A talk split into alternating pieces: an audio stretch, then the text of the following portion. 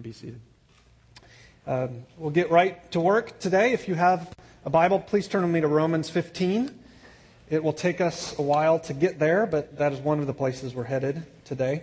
Romans 15. If you don't have a Bible, there are some in the back at the coffee bar. Feel free to grab one and take it home with you if you don't own a copy. We've said for the last month that a church is God's people, so it's an identity we have, not an activity we go to that we are God's people and that we exist under the Word of God to make disciples for the glory of God.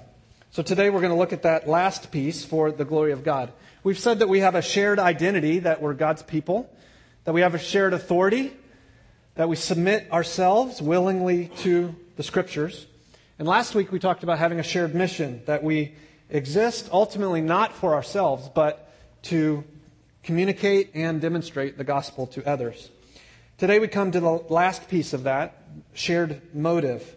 Why is it that we exist as God's people? Why do we covenant to live under the Word of God? Why do we have this mission? Well, ultimately, it is because we want to do everything for the glory of God. So, my premise today for you, if I could just say it in a sentence, is that as God's people, we do all things to make much of our great God. So if you need to leave now, I'll just say it again so it's very clear. As God's people, we do all things to make much of our great God. Now, that certainly is a, a Christian thing to say. That's certainly what the scriptures tell us. But there's probably a lot of us in the room that either don't believe that or have st- struggles understanding why would that be true. Why should we really live that way?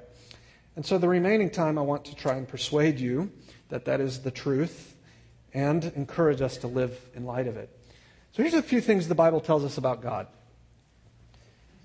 eternal, unchanging, present everywhere, sovereign, meaning in total, complete control, never surprised, never defeated, all powerful, knows everything actual and everything possible just, loving, benevolent, gracious, seeks the highest good of his own people at great cost to himself.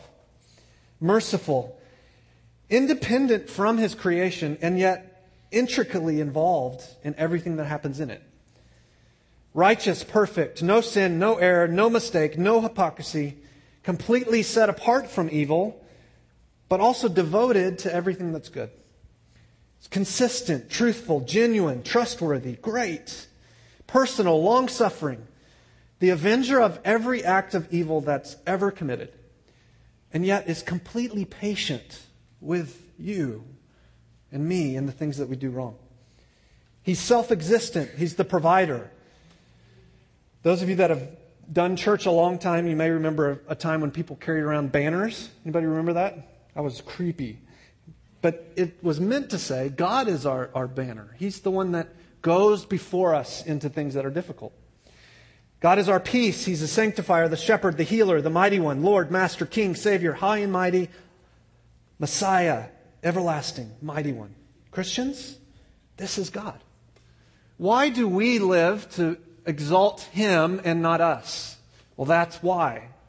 That's some of the reasons. That's this God that we've been singing to today. Amen? But maybe that's too abstract. Maybe that's just ideas out there about a person you can't see. So let's bring it a bit closer to home. When you walked in this morning, you felt the warm sun on your body. Maybe warmer than you wanted it to be at this point in the year. The light that hit you left the sun 8 minutes and 20 seconds before you felt it. That's crazy. That it takes that long for that light to hit you. The galaxy we live in has 40 billion stars. And now we have enough science and the ability to look far enough out that we know there are billions and billions and billions of galaxies beyond ours. And within our own galaxy, it is now estimated that we can observe, so the observable universe is 47 billion years in every direction. Wow. Now think about that. How I don't know how you think about 47 billion years in every direction. But hear this Psalm 147, verse 3. He determines the number of stars. He gives to them all their names. Great is our Lord and abundant in power. His understanding is beyond measure. Wow. When you look out at night and you see just a tiny handful of those stars, remember God put them there simply by speaking words. Or Psalm 8, when you look at the heavens, the work of your fingers, the moon and the stars which you've set in place, what is man or woman that you're mindful of him, and the Son of Man that you care for him? God is that big, that amazing, that other, that powerful. Who are we in light of that? Now, that still may be too abstract for you. Who can really comprehend 47 billion years in any direction? I can't. So let's talk about feet. feet are disgusting. Let's go to the next picture. I think there's two. Nope, just one foot. Two feet, one picture. All right, let's talk about feet. There are 26 bones in each of your feet. So, those of you that excel in math, that's 52. So, 52 f- bones in your feet. That's one fourth of all the bones in your entire body. Every time you take a step, there are miracles happening. Let me see if I can describe that for you. There's an intricate system of muscles and tendons and bones and nerves and blood vessels that work together. Together, all of those bones, 66 joints, more than 200 tendon muscles and ligaments, as well as blood vessels and nerves, work together to move you forward. Every step is a miracle. It's a miracle. Our gross, nasty, disgusting feet are miracles. Every step is a reminder there is a God who's incredible. Now, the scriptures tell us that too. Song of Solomon, verse 7. How beautiful are your feet in sandals, O noble daughter. Your rounded thighs are like jewels, the work of a master hand. Men in the room, don't talk to a woman like that. she will know you're lying. Feet are not beautiful. But in all seriousness, Psalm 139 puts it like this Speaking to God, you, God, formed my inward parts. You knit me together in my mother's womb. God made you. I praise you, for I'm fearfully and wonderfully made. Wonderful are all your works. My soul knows it very well. My frame was not hidden from you when I was being made in secret, intricately woven in the depths of the earth. Your eyes saw my unformed substance. In your book were written, every one of them, the days that were formed for me, when as yet there were none of them. Friends, the glory of God, His greatness, His power, His incredible ability, is not some far off 47 billion years away concept. It's in your own person. It's in your stinking feet. God made you. He literally knows everything about you. Do you feel that? Does that have an impact on you? It's personal. The same God who created the universe is the same God in all his creativity and ingenuity and brilliant power that made you. You weren't an accident. You're not here by chance. God made you. You have a creator who's personal and loving, and he longs to be your greatest joy and your supreme treasure.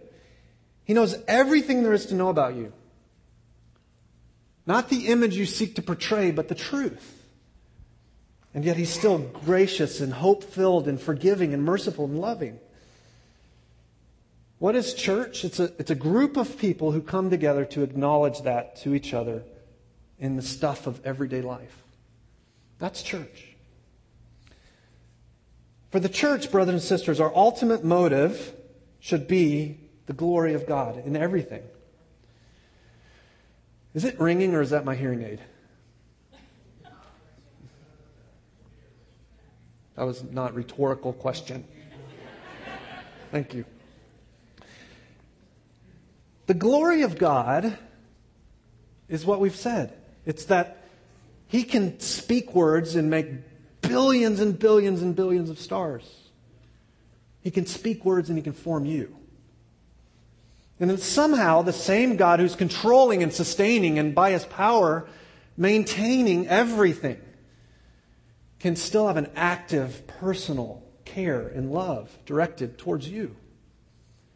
So, why do we glorify God? Because there is no being anywhere else like that. That's why we glorify God. To glorify God means we point to Him, we worship Him, we acknowledge Him with our praise and obedience and honor. Here's a few verses that talk about that. It's for this reason that God freed the Israelites out of Egypt. So, why ultimately did God rescue a people so long ago from slavery in Egypt and deliver them out of Egypt. Exodus 7, verse 16 says, God demanded of Pharaoh, Let my people go, so that they could get fat and sassy. Let my people go so that they could have all the stuff they want. Let my people go so that nothing bad would ever happen to them. Let my people go so that they could live forever and have all the possessions and spouses and children they want. No, he said, Let my people go that they may worship me. That's why God let them out. Later in the book of Isaiah, it says, Yes, Lord, walking in the way of your laws. So, God, why do we live obediently to you? Yes, Lord, walking in the ways of your laws. We wait for you. Why? For your name and your renown are the desires of our hearts. God, we live for you. We obey you. We seek you because we want you to be honored. Even what we talked about last week, making much of God, sharing the gospel, living out our faith is ultimately for God. 1 Peter 2 says, Keep your conduct among the Gentiles honorable, so that when they speak against you as evildoers, they may see your good deeds and glorify God. Literally, everywhere we turn in Scripture, Scripture tells us a message that you're not going to hear in most American evangelical churches.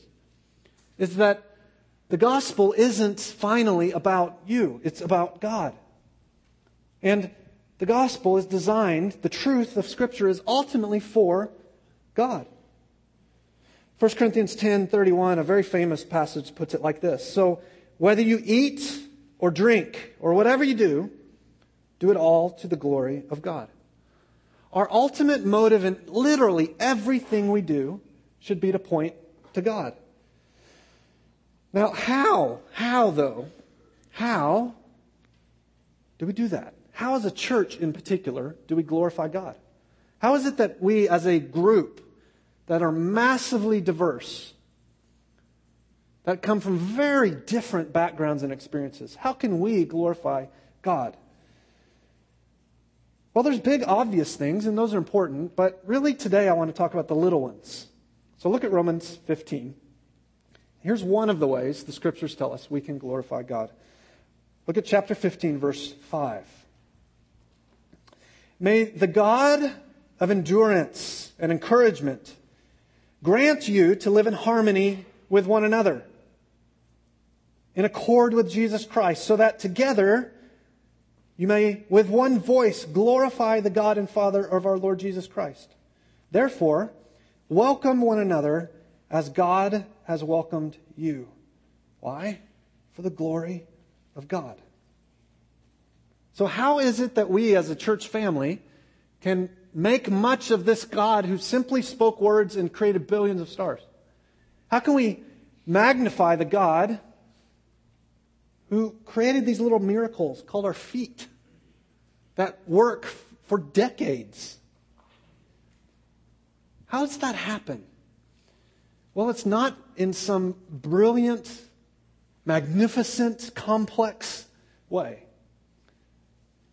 It's simply by welcoming each other, by opening our homes, by opening our church building, by inviting people to come in and share a meal with us, by doing for some people what never happens for them anywhere else, by taking an interest in them, by asking them questions, not so that you can compare yourself to them and talk about how great you are, but by taking a genuine interest in them, by listening, by praying for them, by sharing the things that we have.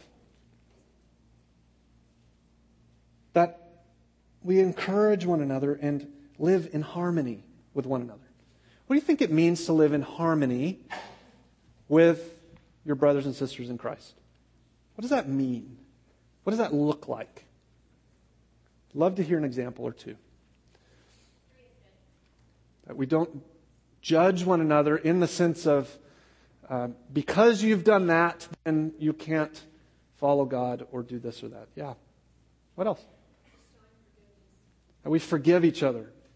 Um, has, has anyone in this faith family ever done anything to you that was really dumb and hurtful? How about this morning? Anybody been offended today so far? Yes, we will make mistakes towards each other. We will say things that hurt in a way that isn't helpful. We will fail to do things that we should have done. That's true. We will. And so there is an active need to be forgiving towards each other. What else? Smooth? What do you mean?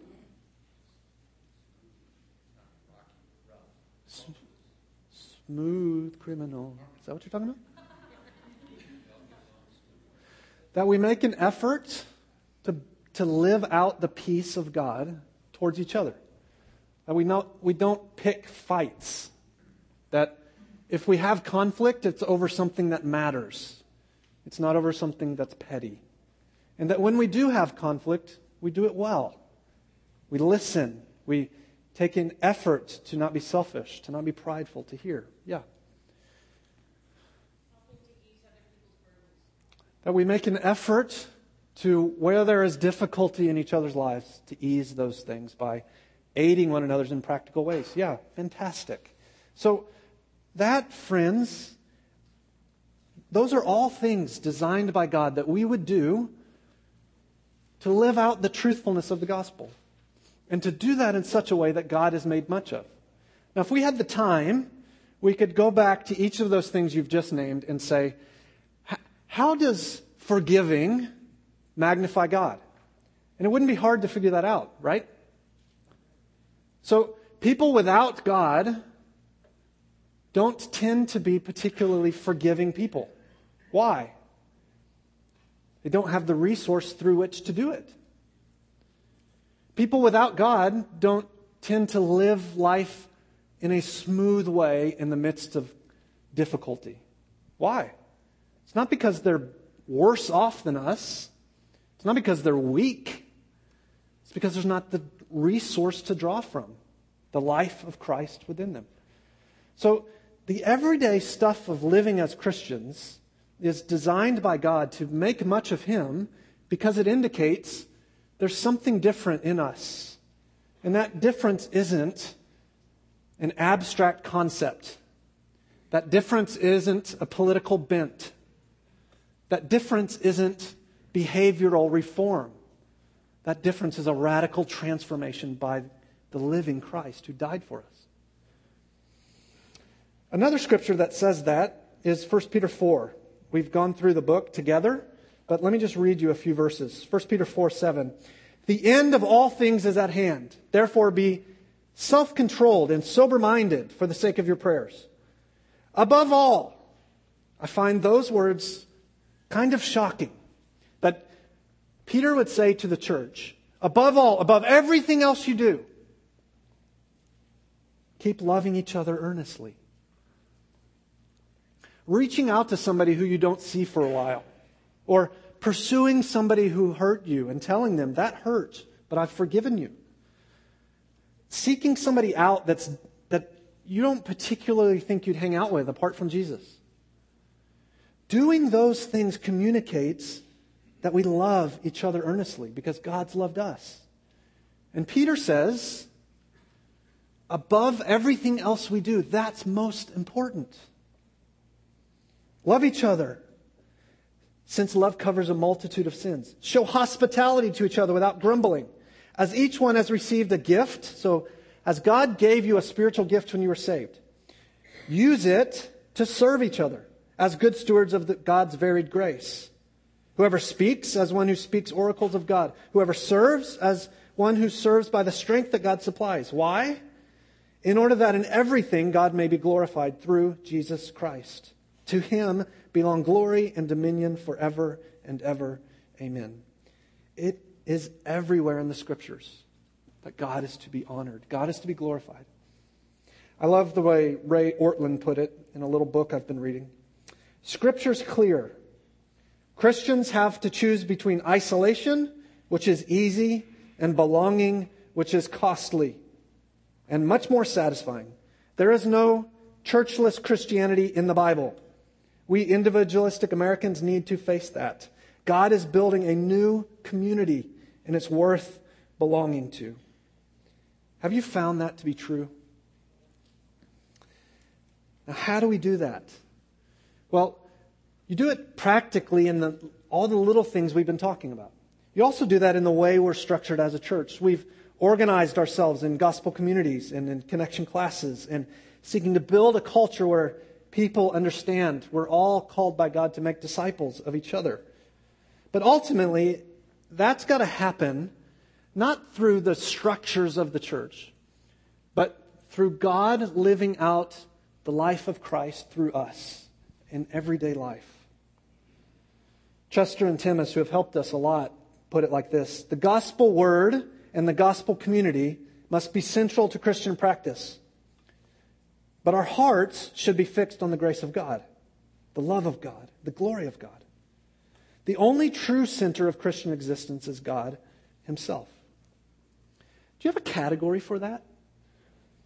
Like the stuff we do and the way we do it is really important. And we've put a lot of thought into it.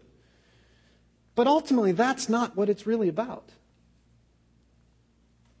Ultimately, it's about God Himself living in us through the Spirit, and that being obvious to other people. Do, you have a category for that? I hope so. Because as a church, ultimately what we're about is God, not us. God, not our buildings. God, not what we happen to call the latest stuff we're doing.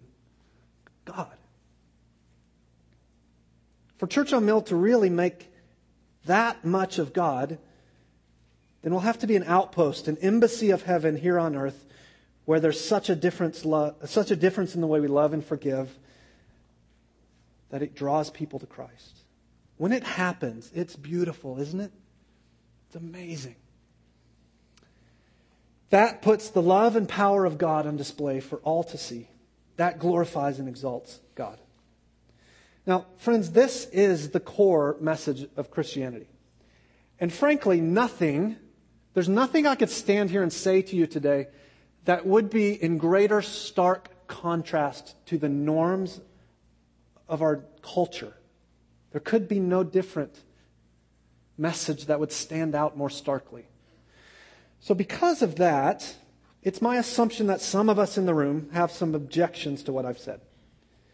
That if the core of life is we live together for God's glory, that maybe there's some remaining dangling chads, if you will. Maybe there's some things that don't quite click for you. I would like to spend our remaining few minutes together seeing if we can cover a couple of common objections to this idea. So here's the first one we can't stand people who are enamored with themselves. Correct? Nobody likes the person, except that person, who loves themselves, who is enamored with just how awesome they are. We don't like those people.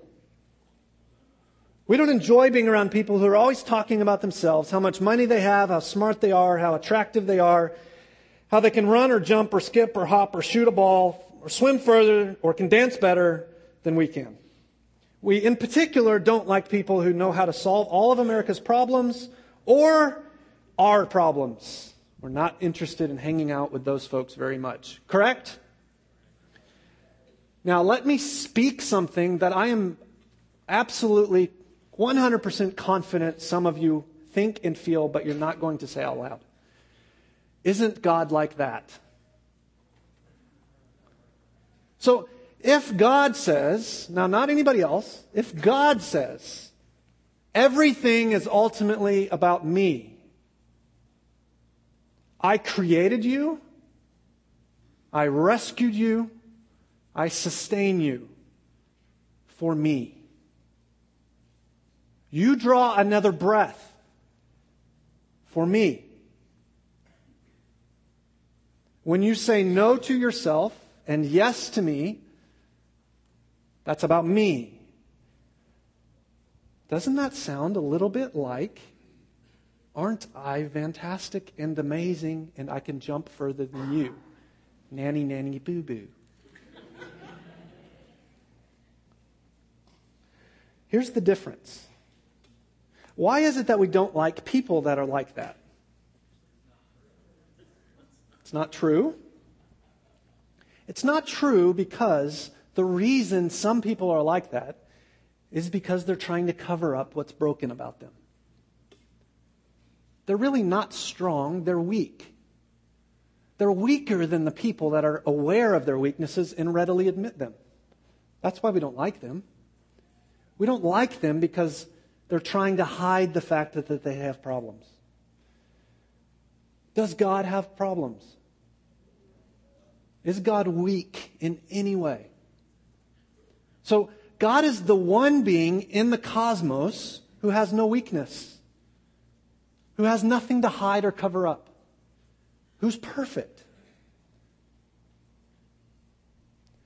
So, to compare the fourth grade boy on the playground who's bragging because he kicked the kickball further than the other person to the God who has always existed and who has never failed is utterly foolish.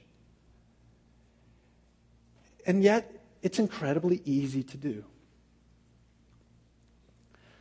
God, being for God, is ultimately a very good thing. And that leads us to the second thing I'd like to tell you, or the second problem or objection, which likely would be for the rest of us in the room. Say goodbye to happiness. What's best in the entire universe?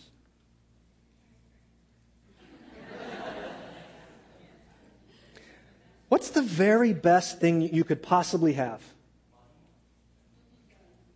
You're revealing your hearts right now. The very best thing isn't a newer car, a better job, a more slick church, prettier feet. Those things are fine, but they're not ultimate. The degree you're seeking, the place you'd really like to live, the spouse you'd like to trade in, getting a spouse, those things aren't, are not. They simply are not. The very best thing that you could possibly have. If God is supremely loving and merciful and kind, then doesn't it make sense that He would give us, His people, what is ultimately best for us? Like, that, that's not a, a logical deduction that takes far to get to. If God is the very best, most incredible being that exists, then wouldn't it make sense if God says, live for my glory? That that would be what's also best for us? Just logically speaking, okay? I'm not asking if you believe it. I'm saying, does the concept make sense? Yes, it does. But it's easy to think, well, then say goodbye to my happiness. If I can't live for myself, if I'm supposed to live for God, then, ugh, I might do it, but that's going to be miserable. There's a version of Christianity out there that says, obey the rules, follow the commands. Yes, church is boring and outdated and stale and abstract and detached from life, but go anyway. Buckle down, toughen up, try harder, give, give, give, serve, serve, serve, read, read, read. Doesn't make any difference how you feel about it. You just have to do it. God's not interested in your joy and peace. He only wants your obedience. That version of Christianity frames God as the taskmaster that loves it when you mess up so he can swat you with the ruler. But that God does not exist. Your grumpy mother or your grumpy grandfather or your judgmental aunt or your neighbor that called themselves a Christian might have told you that. But it's not true. That God is not a God who exists. God's joy is not in creating detached laws that make your life miserable. God's not interested in limiting your fun so that you can know He's in charge. That's not what the rules are for. Do you know when you go to the mall and they have those uh, toys that you can climb on and they're squishy and the ground squishy and it has a wall around it? You might, everybody know what I'm talking about? That wall is not designed for the one year old to not have fun. That wall is designed to say, it's squishy in here and it's not out there, stay in here. Friends, that's the commands of God. They're designed to keep you in the squishy stuff.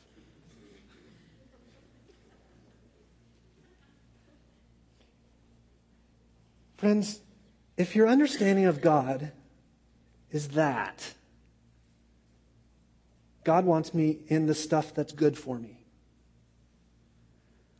Then you'll see him as a good, benevolent, loving God.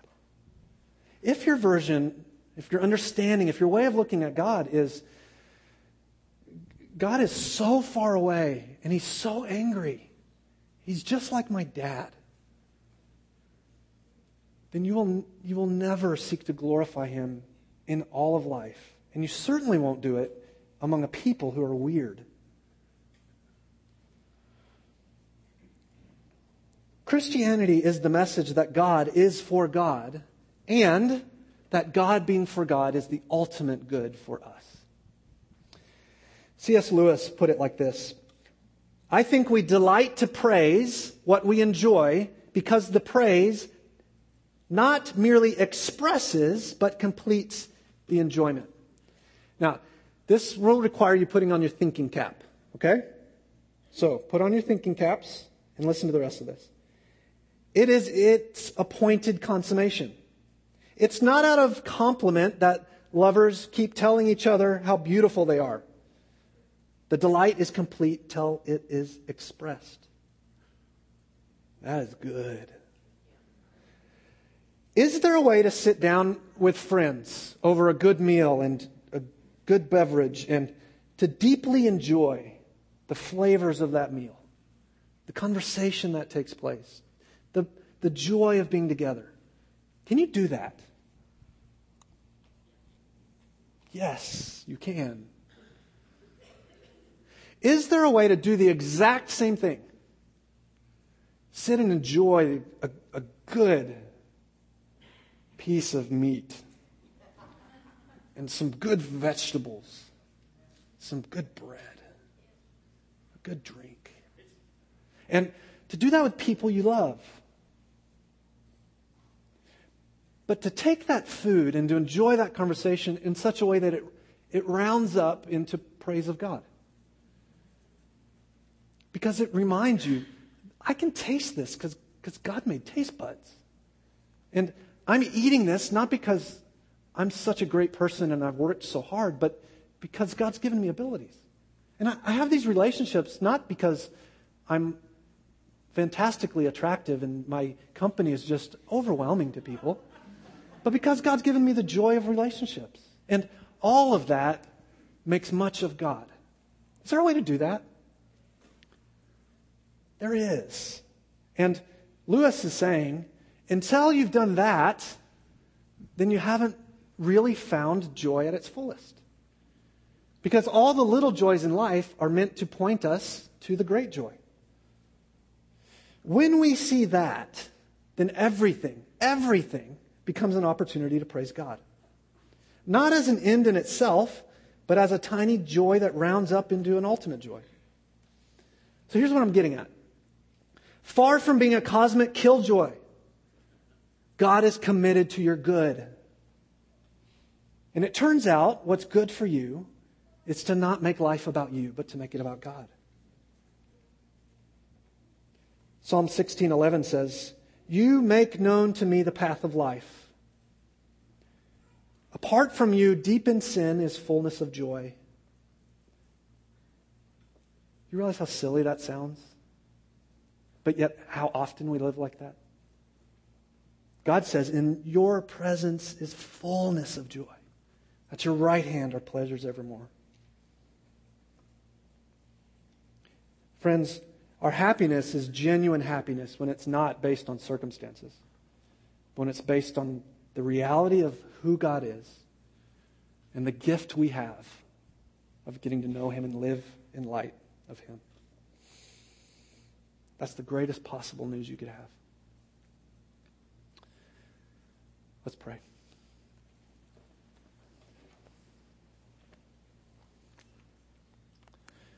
God, we're well aware that literally everything else in our lives tells us that what we've said today isn't the truth. Every ad we see on TV,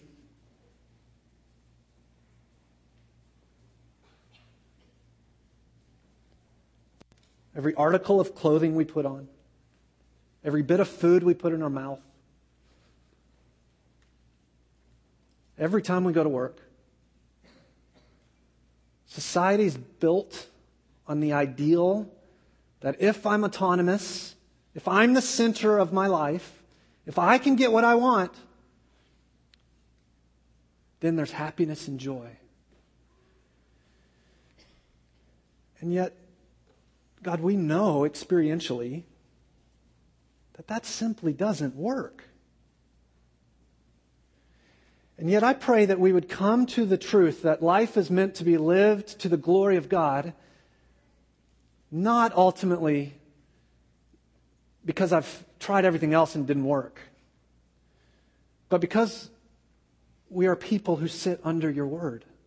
And your word tells us to live life to your glory. And your word tells us what you're like and that you're so different than we are. And that you're, you're not an abstract concept that we can't experience until we die. You're a real person that's here even now. I pray those of us in the room who are Christians who have given our lives to you and received in return salvation, and particularly those who have committed here as brothers and sisters, the members of, of Church on Mill, that our driving motivation would not be ourselves, but would be your goodness, your glory. And that that would be expressed in the way that we love each other. I pray if there's any believers in the room who have not yet made that commitment here, or who haven't proclaimed their salvation in baptism, that they would, before they leave the room today, go to some leader here and say, I'm, I'm ready to commit.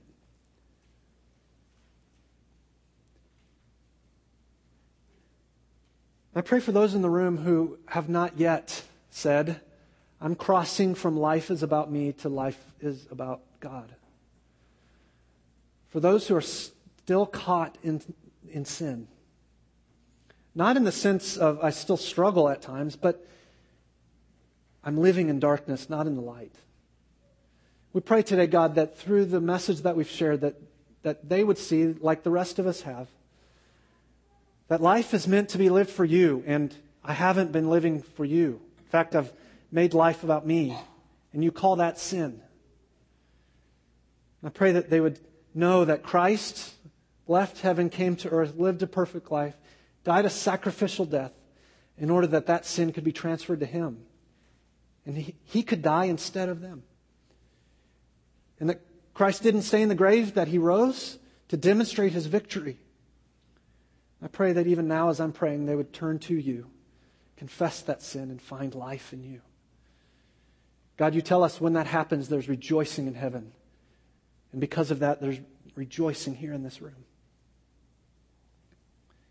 I pray, Father, that they would, before they leave, communicate that they've done that to someone so that we can help them live in light of that commitment. We praise you. In Jesus' name.